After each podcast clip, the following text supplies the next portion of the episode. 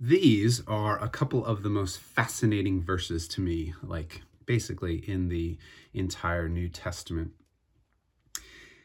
The, uh, the language that's used here is incredibly provocative language that we normally associate with the, with the sole and unique work of Jesus, our Savior. And James is picking that language up and applying it to our life together as a community. And um, yeah, I just kind of wanted to slowly work through these because of how significant they are. Before I jump into that, it is Black History Month, and for uh, the entire time that I've been a part of Jacob's Well, which is uh, way back and when things were getting started 12 years ago or so, uh, we have celebrated and acknowledged Black History Month. We feel like this is an important thing given the unique experience of our Black brothers and sisters in, in our national history. This is an appropriate thing for the people of God uh, to do. For us as a multi ethnic church, it's just so, so important to pause and to consider the rich legacy of, uh, of especially of Black Christians.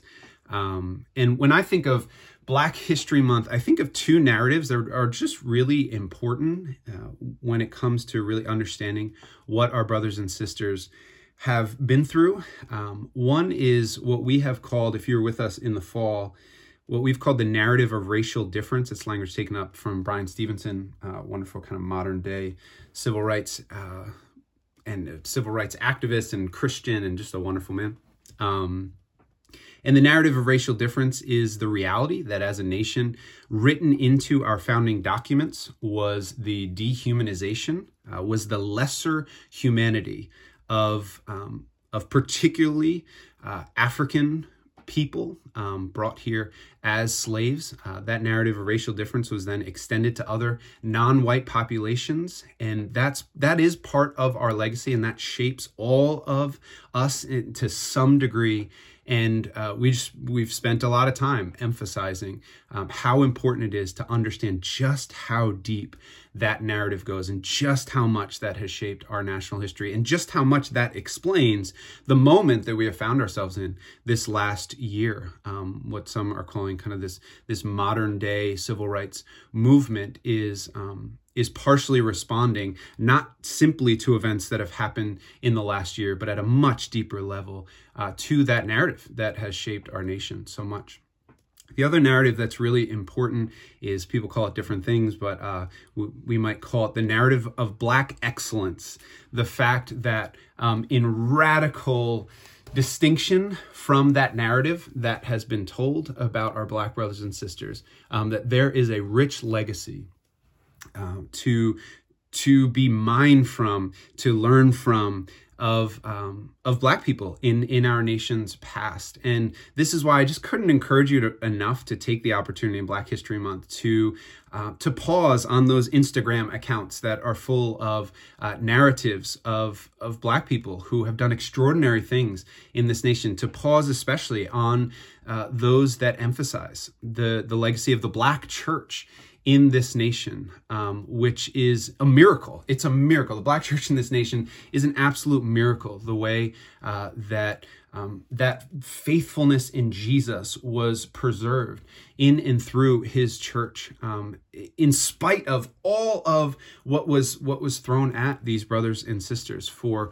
literally centuries, um, clinging to Jesus uh, seeing the difference between the, the true Jesus that they were worshiping and the Jesus who was um, the false Jesus who is who is peddled to them in order to rationalize grave in, injustice. Um, and yeah, there's so much to learn from there. And so uh, Two things that I would recommend to you, uh, specifically that are kind of familiar to our community. One is Bryan Loritts, Pastor Bryan Loritts, whose book we read this past summer in a discipleship lab, Insider Outsider. His Instagram account, if you fancy like that, if you have an Instagram account, he does a great job throughout uh, February of just posting wonderful narratives. Uh, this week I got to learn about Lewis Howard Latimer, who was. Um, who was an inventor of both air conditioning and elevators, which you know, casual. Um, just handle both of them back in the the late 1800s, and was a favored associate uh, engineer of Thomas Edison. It turns out there's a great story where Alexander Graham Bell tried to tried to take Latimer away from Edison um, because he was such a highly valued engineer. Uh, there's there's more where that came, plenty more where that came from. Couldn't encourage you enough to follow his account, especially during this month. Also, Bridgetown, uh, Bridgetown podcast. These are two kind of. Uh, uh, Bryan Loritts, um, that's spelled L O R I T T S. Um, and that's actually what his Instagram account is, is just Loritts, just his last name. Thanks for asking, Jane. Second one is the Bridgetown podcast, which many of you are familiar with. Bridgetown is a church in Portland, Oregon, uh, very similar to our own with similar emphases.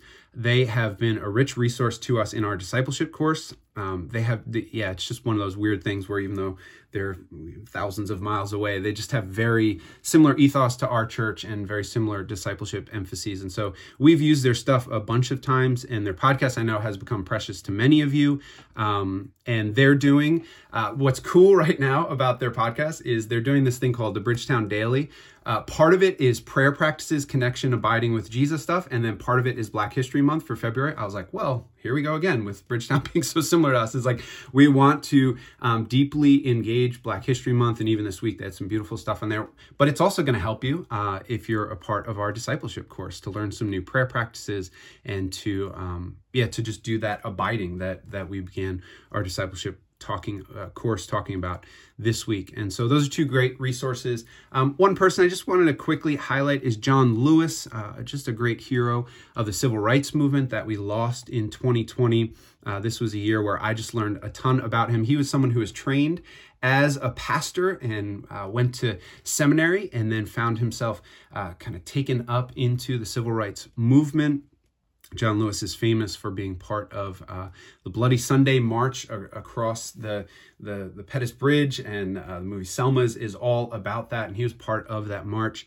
Uh, just a couple years later, he was the youngest speaker at the March on Washington, or actually, I guess it was before that. He was the youngest speaker at the March on Washington, and if there's one thing that I would encourage you uh, to do is uh, John Lewis, we know him as kind of an elder statesman. He was a he was uh, in the House of Representatives for what was it, 33 years until his death. Uh, but he was he was a um, he was the youngest speaker at the March on Washington in 1963, and you just got to go listen to his talk um, because uh, here was a man who was just who most would say it was the radical speech, most radical speech given that day. In fact, it was censored a bit, um, and yet, what it, uh, sort of woven throughout that speech uh, you can hear his deep, deep Christian faith. You can hear his deep commitment to the scriptures and to the things of God. And uh, just couldn't encourage you enough. He, he sounds like a preacher, and yet he is prophetically um, calling an entire nation in many ways to repentance and change. And so, if there's one thing that I would commend to you, it's go just look up John Lewis March on Washington speech. Um, would would be a, a, great way to to enter into Black History Month. Um, reason why all of that feels especially relevant this Sunday is uh, given this text that you just heard read, there is a sense of obligation to one another that I think is often lost for us. Um, whether that's in the modern church or you can you can sort of place that at, at a lot of different things feet. But let's just talk about Jacob's well. Is one of the things that I hope that this text will call us to is a greater sense of our connectedness to one another and frankly, a greater sense of obligation to one another. Let me just read this back through. My brothers, if anyone among you wanders from the truth and someone brings him back, let him know that whoever brings back a sinner from his wandering will save his soul from death and will cover a multitude of sins. Fascinating, first of all, that James would end his letter this way. This doesn't sound like how most letters in the New Testament end. Normally, you have some kind of greetings at the end, you have some kind of, um, oftentimes, frankly, anticlimactic ending to these letters, whereas this is a very climactic, very kind of mic dropping way to end this letter. And what seems to be going on here is that while James has seemingly emphasized throughout this letter our need for personal endurance in the midst of suffering, our need for personal repentance in the midst of our sin and rebellion. He wants to remind us, he wants ringing in our ears as we finish this letter that we are not alone in that call to perseverance and to repentance. That in fact, we belong to a community, we belong to a family, we belong to the people of God. And that equally as urgent is our need to see our brother and sister at our right and left, at, to see that their uh, faith, that their perseverance, that their repentance, that their fleeing from sin is equally as important, is equally as urgent as our own. And this is just not something that we normally think of. This is not something that um, I'd imagine many of us feel as deeply as I think James wants us to feel it you know, in some ways, probably the, the best way to think of this, is if you jump back up into the passage, into verse 16, it says, Therefore, confess your sins to one another and pray for one another that you may be healed. And then if you jump to verse 19, my brothers, if anyone wanders from the truth and someone brings him back, do you see how these are kind of two sides of the same of the same coin. One is we have to be willing to be known in our sin. We, we have to be willing to actually confess our sin, to be known as sinners.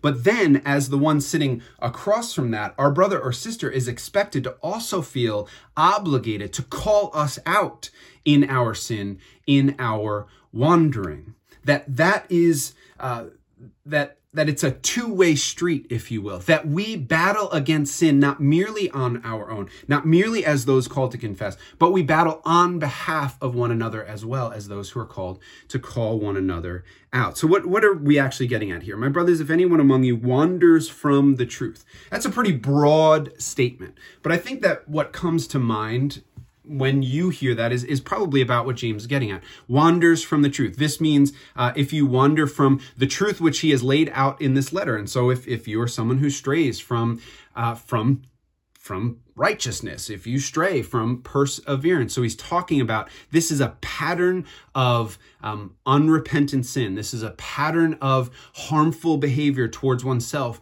or others. This is also wandering from the truth in the sense of wandering from, from the, the doctrinal truth of Christianity, going off after other kinds of teaching that, that actually may be at odds and may threaten our faithfulness to the truth of God's word it's at least those kinds of things. This also might just be generally when we hear wandering. This is the word that Jesus uses again and again to speak of what sheep do, that we wander away, that we're deceived. That's, that's another way that the New Testament translates this word, that we're constantly being told, don't be deceived, don't be deceived, don't be deceived. That, right? This is, use that image of the sheep. This is when our eyes get attracted by some shiny thing and we begin to sort of wander off. This is the child uh, in the department store with their parent um, suddenly seeing something that they want and and letting go of the hand of the parent and suddenly the parent turns around and, and where's the child right? Wandering. This could also just be this general sense of leaving christian community. And and those are the kinds of categories that i want us to have in mind. This is a brother or sister who doesn't show up to Sunday morning live week after week, who you don't see at community care group, who doesn't re-register for discipleship course and, and doesn't have a good reason for that. This is someone who is wandering off into other kinds of teachings and you're either watching their reading list or their Facebook page or whatever, and you're saying, where are you getting this stuff? This stuff seems at odds with with the scriptures. This seems at odds with our commitment to be Christians. This is a brother or sister that you're watching again and again, a pattern of sin, a pattern of falling back into the same kind of temptations or falling back into the same kinds of harmful behaviors towards others. And what this is saying is we need to feel an obligation, but really it comes at it with this huge, beautiful reminder that when we do this, we are doing nothing less than saving the soul of that person and covering a multitude of sins. And we'll get into what all of that means in just one minute. But I wonder how many of us really feel this level of responsibility for one another. Insofar as this is the this is uh, the other side of a coin. One one there's there's a bunch. I don't want to over caveat this, but I do think that there's a couple important things to say here. One is this that I don't think that we are necessary to feel this for every single person with whom we're in Christian community, right? Like we don't we don't need people policing the the entire community. But we do need to know that we are known deeply enough by at least a few brothers or sisters. And I think we at least need to be known deeply enough by one brother or sister that they can see this kind of stuff, that they're up close enough in our lives that they see, that they can see a pattern of one of these things. That we, that, right, that there is, this is why it's so important to be confessing sin together. This is why it's so important to be pursuing deep friendship in Christian community. So that one day, when that shiny thing begins to take your attention away, there is a hand to pull you back. Couple what this doesn't look like is it doesn't look like us just constantly saying you shouldn't be doing that. You shouldn't be doing you shouldn't be doing that and responding to every single you know social post or something like that. We're talking about wandering. Or po- talking about patterns of behavior. The image that i get here it's super bowl sunday. So if you'll allow me one football analogy um, it makes me think of what we need are teammates and not referees get this? No, go Bucs. Um, go Chiefs.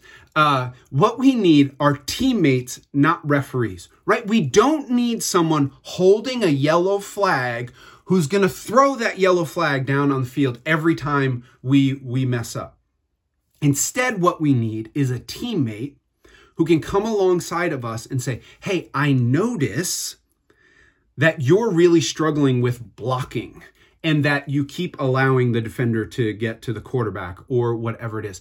I notice that you keep you know uh, that that the patterns you're trying to run if if you're a wide receiver that that you keep breaking them off too early hey let's work together on making that right. Do you hear how, right? A referee throws a flag, penalizes you, punishes you, has no personal investment in the outcome of your life, has absolutely uh, no interest in whether or not this helps you succeed or not. A teammate comes alongside of you and says, Hey, we are, we have a shared purpose here and your continued pattern is hurting not just yourself, it's hurting all of us. That's when we're getting to that deeper level, is when we realize that others' sin, that others' wandering deeply impacts all of us. This is when we are beginning to truly embody the fact that we are a family of God. And I think that here we can say that James has particularly in mind the local church expressing. He's talking about a church like ours, that we are a family and that when one one I can tell you the stories over over a decade of this church, there are stories of those who have wandered. And some of you are those who have wandered and have been brought back in by a faithful brother or sister. There are others whose names some of us will never know because they wandered and maybe some tried to pull them back in and they went off anyway. Maybe some had no one to pull them back in. But this is something that happens in the family of God. And if we don't care, then we are missing the fact that Jesus calls us not just individually as people, he calls us into a family and says, you got to care about that family because you're part of it now, kind of whether you like it or not. And to be a good family member, like in any family, is not to be laser focused on just your stuff. You You've got to have your eyes outward and care about the well being of your brothers and sisters. And if we miss that, we miss something incredibly core to the Christian faith. Because here's the reality. While sometimes we are those who are being challenged, like James is, to extend the hand and reach back, if we find ourselves among those who are wandering, we want to be part of a community where someone will pull us back. And so let's build toward that now. Do you see how your potential good, your potential salvation from wandering is bound up in whether you're willing to do that work here now, willing to be part of setting that culture among your deepest friends at Jacob's Well, among your community care group, among those at your discipleship course breakout table? This is where this stuff has to start. I hesitate to use this example, but I think it's so memorable that we're just going to go with it. Um, so there you go. There's your caveat. Is I'm going to take a little uh, preaching risk here this morning. Earlier in James, James has uh, this this beautiful line at the end of uh, chapter one. James chapter one verse twenty three. It says. For if anyone is a hearer of the word and not a doer, he is like a man who looks intently at his natural face in a mirror, for he looks at himself and goes away and at once forgets what he was like. But the one who looks into the perfect law, the law of liberty, and perseveres, being no hearer who forgets, but a doer who acts, he will be blessed in his doing. Here's the image he says, Word of God is like a mirror on our lives. It shows us who we really are and who we are meant to be. If we look into it and we don't do what it tells us to do, if we sit in sermon after sermon, if we sit in discipleship course after discipleship course and never change, here's what we're like. We're like someone who looks at themselves in the mirror, right? Like picture when you first wake up. I don't know if you wake up like this, but I don't wake up like this. Is someone who looks at themselves in the mirror, sees what's going on, and does nothing about it. Right? There's foolishness in that to be like, huh, I look kind of awful. What? Okay, and you just walk away, right? Like the point of a mirror is to help you get your get your stuff in order, right? Like that's the analogy that James is using here. You're wondering where's the risk? This is the risk. It makes me think of first of all, right? This isn't just individually true of us. This is something that we're to be for one another. And what it makes me think of, and I am like 90% sure that this is from my mom. M- my mom will probably listen to this. Mom, if this isn't you, I'm sorry. I'll absolve you in advance, but I'm pretty sure this is my mom thing. My mom used to say, everyone needs a booger friend. And I don't know if you've ever heard that phrase before, but you might be able to guess what a booger friend is. A booger friend is the kind of friend who will see what's going on and actually tell you, hey, you got a little, you got a little something going on there. And we know that it takes a certain depth of relationship, right? You don't do this with your boss. You don't do this with, you know, the person online. Maybe some of you do. Good for you. You use that boldness for godly means and maybe not to shame strangers. But usually it takes a certain depth of relationship to to call someone out in that kind of way and to say, hey, you, got you got one in the left there. You need to do bat in the cave. I was going to say that. I resisted saying that. Yeah, you got a bat in the cave, right? How much? my wife is laughing in the other room. How much more? Right now, go with me here. Don't get so distracted. But how much more do we need those who are willing to see ongoing patterns of unrepentance, ongoing patterns of straying from the truth of God's word, ongoing patterns of separating themselves from Christian community, and have someone who knows them well enough to say, Hey, you've got something going on that needs fixing. You've got to do something about that. We have to be those who have the courage, right? Here's, here's what here's what's too simple as human beings and what James is begging us not to do as the people of God is we can be around people our whole lives and only ever say things behind their back, only ever point out their shortcomings behind their back and never actually have the courage to look them in the face and say, Hey, this is something that everyone sees is going on with you. I'm actually going to be the one who loves you enough to say, that ought not be. Let's figure out how to do better. Let's figure out how to get this out of your life. Let's figure out how to do things differently. That's what James is calling us to here. He's saying that the people of God have every reason to be those kinds of friends to one another. And then he uses language that should absolutely knock us back. He says, When you do this, you will save his soul from death and will cover a multitude of sins.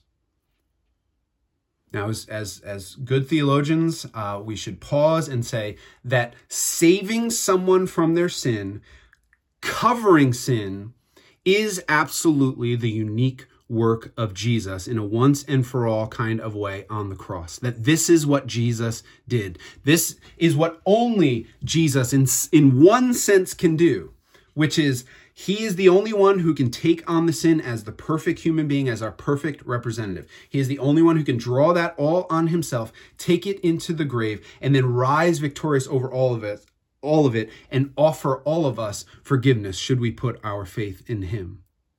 And yet the unblushing, the, the unapologetic teaching of this passage is that when we do the kind of thing that James is talking about here, it is one of the deepest opportunities we have to participate in the work of Jesus in each other's lives. We might never be more like Jesus than when we approach a brother or sister in this kind of way. We so often think, right? And hear the challenge here, Jacob's Well. We so often think that the godly thing to do, that the Jesus thing to do, is to just let that stuff go. Is just let it go. You don't see it. I'm going to love you enough to overlook your sin. Can I get someone to say, Praise God that Jesus did not overlook our sin and say, I love you enough to do absolutely nothing about it? This is not how our Savior approached us. He came and he said, I see your sin for what it is, which is the gravest danger to your mortal soul. He came and saw our wandering from truth for what it is and said, I am the way, the truth, and the life. No one comes to the Father except through me. He came and saw that without dealing with our sin, he would leave us eternally separated. So he put his body in the way. He put his body where ours belonged, such that we might go free. And can you imagine for him what it's look what it looks like when we as Christians look at each other's sin, look at patterns of wandering in each other's lives, and we say, I'm going to be like Jesus right now and just not see it as that serious and just let you keep moving. This is not what it means to be Christ like for one another. Because look, here's why we don't do it. Let me be very clear on why we don't do this. One, this takes a lot of courage. This takes a lot of courage to do because here's what we fear. We call out someone else's stuff. What might happen?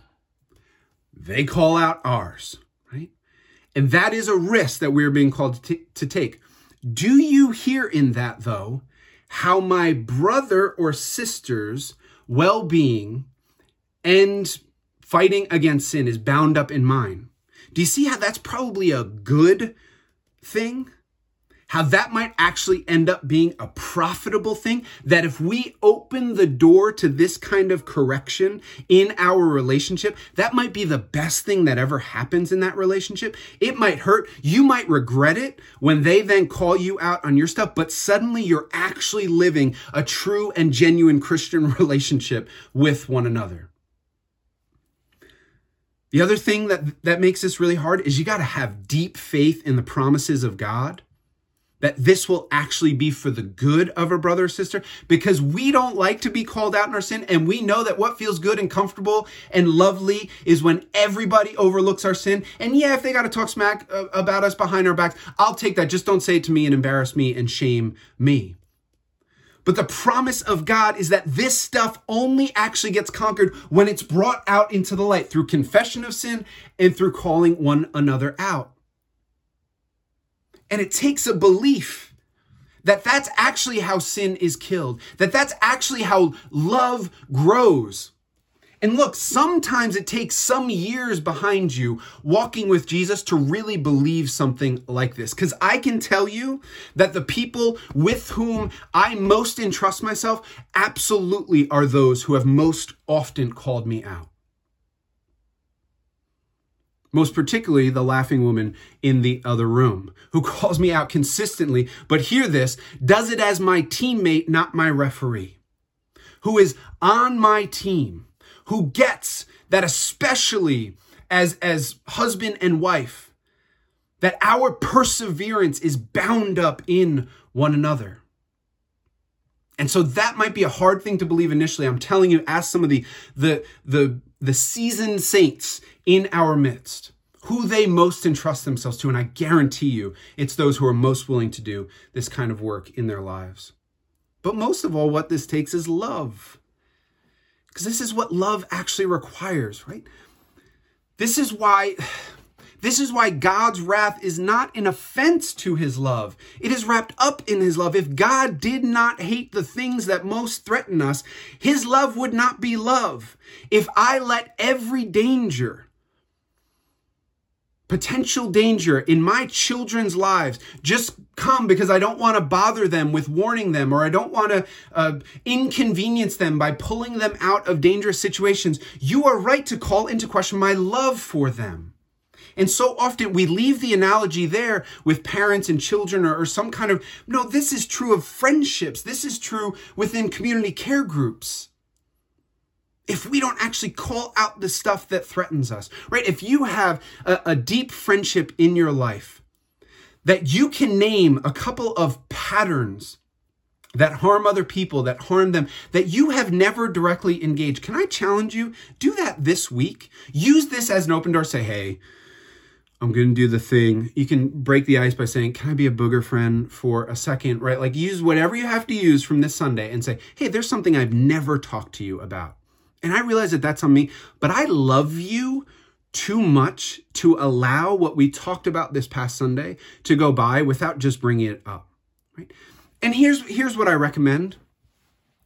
No one likes to be told, for the last eight years, you have done this repeatedly right? Like no one, no one is meant to to bear up under that full weight. Or, right? Like this is especially for husbands and wives. No one likes it. You always, right? Like, no, none of that. What we have to get more used to doing is get really proximate to the thing that we are calling out. Right? Like it's a way different thing to be told the night of, the day after, hey, something happened yesterday that, that just it just rubbed me the wrong way or or that i'm worried about you in or um, to immediately call a brother or sister and say hey what you put on social hey i'm I, I'm not going to enter into the, the fray on your comments, but can, can we just talk about that? And, and here's what concerns me in that, or here's where I have questions about that. Because the more proximate, the less that sting is to right because this is this is meant to be from a place of love now it might sting initially but we can mitigate some of that sting by saying i'm not going to take you know years and just plummet it on you and say, I love you so much that I'm going to crush you, right? Like that's not what we have in mind. So this needs to be done thoughtfully. This needs to be done in wisdom. And, and one of the, just a little piece of wisdom I would give you is do this as proximate to the pattern that you're noticing as you possibly can. And the other thing that I would say is keep that teammate, not referee thing in mind. That you, no one wants a close friend. No one wants a roommate. No one wants a spouse who's got the yellow flag just, just in their hand at all time, who has the whistle ready to blow on us at, at any given time. That's also why going way back in discipleship course to relational discipleship, that's why having patterns of checking in is just so wise it's just so wise to have patterns because what ends up happening is these are few and far between. And when they happen, they're, they're this big dust up. This is why it's so wise to create rhythms in your family. Create this with your children. Create this with, uh, with, with your close friends. Say, hey guys, how are we doing? Anything we need to talk about? Anything anyone wants to call out or bring up? That's just so much wiser than doing this occasionally when you've actually worked up the courage to do it. Because here's what all of this comes down to is we are merely participating in, in, a, in a lesser work of a far greater work that's already happened for us. Right? Our love and pursuit of one another is a responsive love and pursuit. We have all, we have all been called out in our sin. Do you realize that that's part of what the cross does? So often we think of the cross as merely about grace and mercy and all these things, but the cross is necessary because of you. It's necessary because of me. You are not who you are supposed to be. I am not who I'm supposed to be. if right this is why in first john there's a beautiful line where it says if we say we have no sin we make jesus a liar we make the cross unnecessary. And so can we all start from the place that hey if if i have a close friendship that something needs to be called out in you've already been called out by the cross. You've already been called out by our shared commitment and faith that we are sinners in need of grace. And then we have been pursued with mercy and grace in that. And so we should do this from a place of mercy and grace. We don't stand above each other. We don't stand as judge of one another. This is something that James says earlier in the letter. He's like, the judge is at the door. You ain't the judge. And so if you do this from a place of, and I have perfect uh, knowledge of why you do this and where this, no, no, no, no, no. This should be from gentleness and the grace and mercy that the cross also has first given us. And then just hear, hear the promise here that what we are doing for each other ultimately is we, look, this might hurt the day you do it. On the day that you're both there, in the kingdom, face to face with Jesus. That's part of what he's getting at here. And you have been participants in saving one another's souls that sting will be so far gone, it will actually be part of the joy of us getting there. And we, and in covering a multitude of sins, here's what, here's partially what that's getting at. Is it saying, yes, you cover, uh, th- this is language that's used of what Jesus does is it, he covers our sin. He makes it, uh, uh, basically you can think of it as invisible in God's judgment of us, which is craziness, right? Like we can do that for each other. What it's also saying is we are covering that person's future sin that they would do without being called out by us. Right? Like as much as we say, where would I be without God? We should also be able to say, where would I be without the warning? Where would I be without the challenge of this or that brother or sister? So here's my last challenge to you. If that has happened in your life, if you look now and you say, man, I would not be who I was today without this person speaking this into my life, would you just reach out to that person as an encouragement? That this actually doesn't destroy relationships, that this is part of the fabric of the strength of your relationships. Say, hey, this is what came to mind from James this morning for me was when you did this for me, I don't know where I would be. I'd still be probably in this mess or it would have gotten even worse. The thing that I love about this passage, not only is it a beautiful, beautiful conclusion to this letter, but it is a wonderful, eh, like a perfect providential bridge into where we're headed next. We're about to head into the book of Hebrews. And the book of Hebrews, let me just do a quick sort of intro to that. The book of Hebrews is all about how to persevere in faith when you're tempted to wander. And what Hebrews will do again and again is it'll, it'll call us to two things. It'll say, you gotta see how beautiful and, and more attractive than any shiny thing in this world Jesus is. It'll point us to Jesus again and again. And then it will also say, and you, you gotta, you gotta see that your salvation is bound up in the salvation of others. In fact, in the book of Hebrews, salvation is not something the the wrong question in the way that Hebrews talks about salvation is not when were you saved? Right? Like that that's how we talk about it in modern evangelicalism is i was saved when i was this age and and there's truth in that and, and hebrews does want to do that but it mostly sees salvation as something that we are persevering towards that we will be saved on that day that we see jesus face to face and what hebrews will say is you are not in your own little boat alone trying to make it there. There is a crew around you and you only get there together and there's a lot of nuance to that, and there's a lot more there. But I love that James ends here because I do think that this is something, especially in a season where we are isolated, where we are frames, little square frames on a Zoom call, we can lose this. And this is something I want us, Jacob's Well, to recapture over the next five or six months as we start to see one another, as start to move back, is that we are bound up with one another. We don't get in apart from one another. Again, I could caveat that to death, but that is where Hebrews will lead us. That that's how much we are bound together as the people of God, and there's dignity and promise and joy in that. And this feels like a wonderful launching point from that.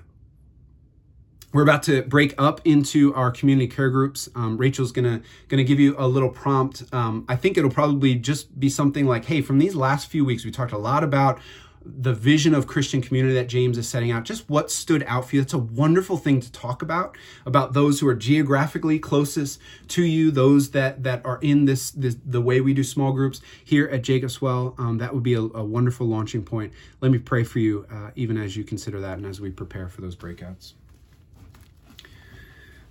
Lord Jesus, I thank you that you did not leave us in our sin. I thank you that you did not overlook sin that you did not um, prioritize our comfort and security and ease, that you did not prioritize um, us saving face in some kind of a way. But Lord, that you came and you dealt with it. You called it what it was. You put your body, you put everything at risk to actually war against the thing that most threatens all of us. And Lord Jesus, I pray that as a church we would feel the enormous um, dignity and responsibility of these words from James, of what we'll look at over the next number of months in Hebrews. Lord, that you call us to do that for one another now, not in an ultimate sense, but Lord, in a day in and day out, week in and week out sense, Lord. I pray that we would be um, more faithful people. I pray that we would get to the end and be able to look around us and say, Thank you that you locked arms with me and that we got here together. Lord, help us not to turn away from patterns of wandering in each other's lives and to overlook them thinking that we're loving one another when actually um, it may be the exact opposite. Um, God, let love cover a multitude of sins, not passively, but actively. Lord, go with us now, even as we have conversations uh, around these things, Lord. Would this be a blessed time uh, with some folks, Lord, that I pray would increasingly know us um, and that we, uh, we would know them more deeply. Thank you for the power of your word. Pray this in Jesus' name. Amen.